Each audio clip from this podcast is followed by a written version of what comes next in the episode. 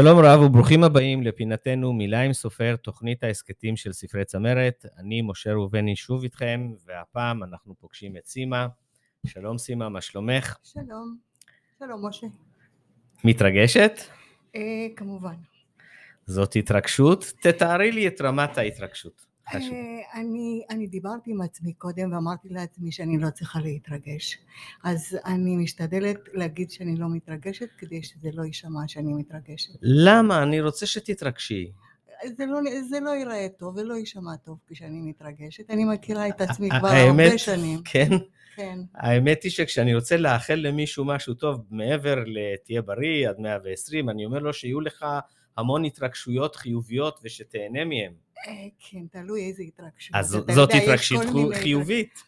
כן, אבל זו התרגשות שאני מעדיפה לשמור אותה בקטן. אוקיי, בצניעות. בצניעות. אז ספרי לנו מעט עלייך, סימה. הסיפור הוא מאוד קצר.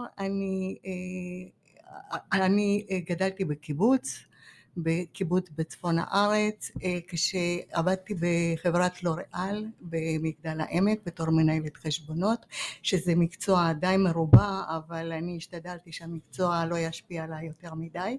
כשיצאתי לגמלאות אז החלטתי שאני לא אתן לזמן לעבור סתם ככה, אני החלטתי שאני רוצה לכתוב, והלכתי לסדנת כתיבה, ו...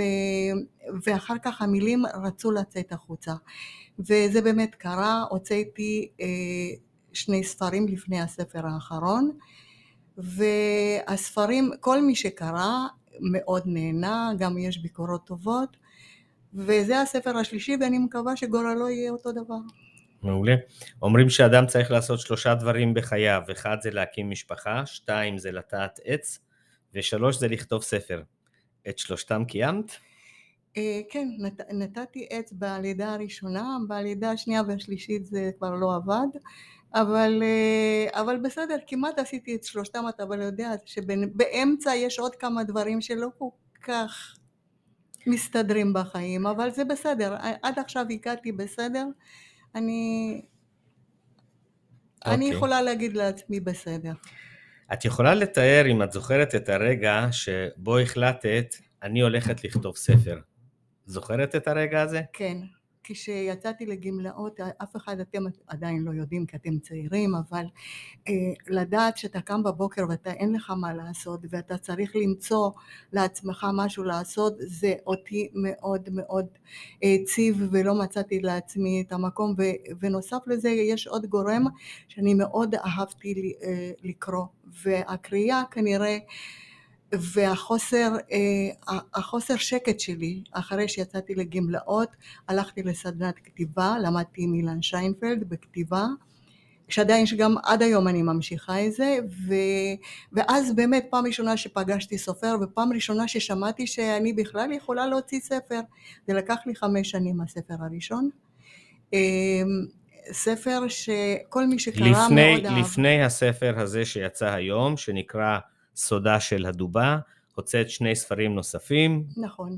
רומנים. שני רומנים. מה השמות אחד, של הספרים? אחד הוא רוחות רפאים, והשמות של הספר, היות ואין למשפחה שלי, ש, כאילו, אין מי ש, שימשיך אותי, אז נתתי את השם נעורים שלי, אז השמות זה, זה מופיעים לפי סימה קיי גרובר, קיי זה קלינבורד, סימה קלינבורד, סימה קיי גרובר, גרובר זה שם נעורים שלי. והספר השני הוא בדידותם של הלא רלוונטיים, זה בדידותם של האנשים שיוצאים לפנסיה ועדיין והם כבר הופכים ללא רלוונטיים, ואני חושבת שגם אפילו אנשים שעוד לא יצאו לפנסיה כדאי להם לקרוא את זה, כיוון ש... שהם ידעו מה העתיד שלהם.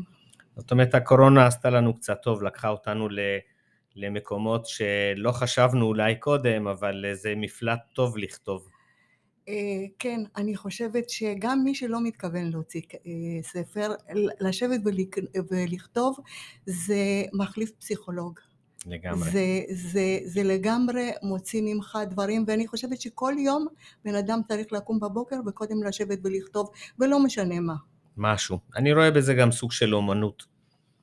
כן, אני גם אוהבת לצייר, אני גם יודעת לצייר. אוקיי, אז בואי ספרי לנו קצת על סודה של הדובה, מה המיוחד בספר? סודה של הדובה הוא נוצר קודם כל כיוון שיש לי שלושה עשר נכדים, וחשבתי שאני רוצה להשאיר להם... בר, בר מצוות נכדים. משהו כזה, כן, כן, mm-hmm. בדיוק. וחשבתי שאני רוצה להשאיר להם מזכרת. דבר שני, אני אוהב... כמו שאמרתי, אהבתי לקרוא. חיות זה משהו בשבילי שאני מאוד אוהבת, תמיד גידלתי שמונה עשרה כלבים וחתולים, ויערות, יערות זה משהו מסתורי. והפעם הלכת לכיוון הדובה. כן, הדובים, זה חיה ש... שהיא מסתורית בעיניי, בעיניי, אני בטוחה שזה לא ככה, וחשבתי שילדים יאהבו את זה, וחשבתי שגם בשבילי עצמי, אני צריכה לכתוב ספר שלא רק ילדים יאהבו את זה, אלא רק אני, גם אני עצמי, אם אני אקרא אותו, אני אתלהב ואני, ואני אוהב ל, ל, לקרוא אותו, ואני מקווה שזה קרה. האמת היא שכשהורים קוראים ספרים לילדים, הם קוראים קודם כל לעצמם. בדיוק. כיוון שגם הורים הם באיזשהו מקום ילדים. מה המסר שהספר רוצה להעביר?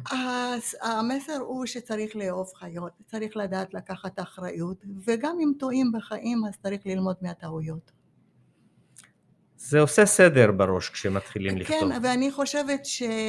שהיות והספר בעצם הוא נגמר בנקודה ש...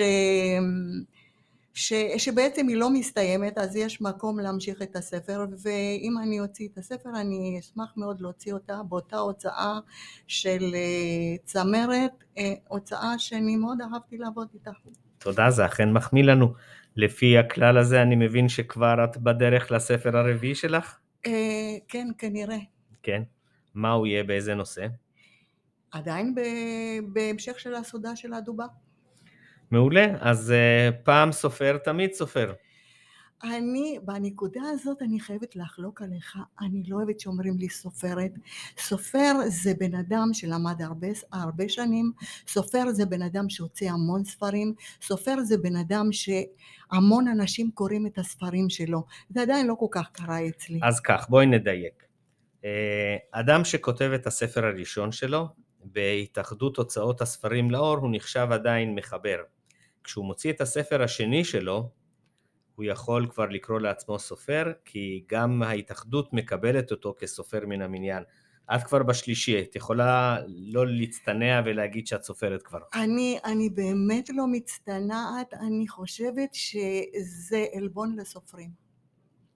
אני לא חושבת שכל מי שכותב, קודם כל, אתה יודע, כל אחד יכול לעשות משהו, גם מי שמצייר משרבט שם משהו, הוא יכול להגיד אני צייר, וזה לא נכון, הוא לא צייר, הוא רק שרבט משהו. טוב, נק- נקווה שההצלחה והכמות של הספר במחירות יהיו כאלה, ש- שזה יצדיק את השם סופר, אבל בואי נניח... ל... יותר מכל אני הייתי רוצה שילדים ייהנו מהספר, אחרי. באמת זה הדבר הכי חשוב לי. נכון, המטרה היא באמת לה, להעביר איזשהו סיפור יפה לילדים. Uh, טוב, אז סימה, אני חייב להגיד שמאוד נהניתי לפגוש אותך, תודה רבה שהתארחת אצלנו, היה כיף לשוחח איתך.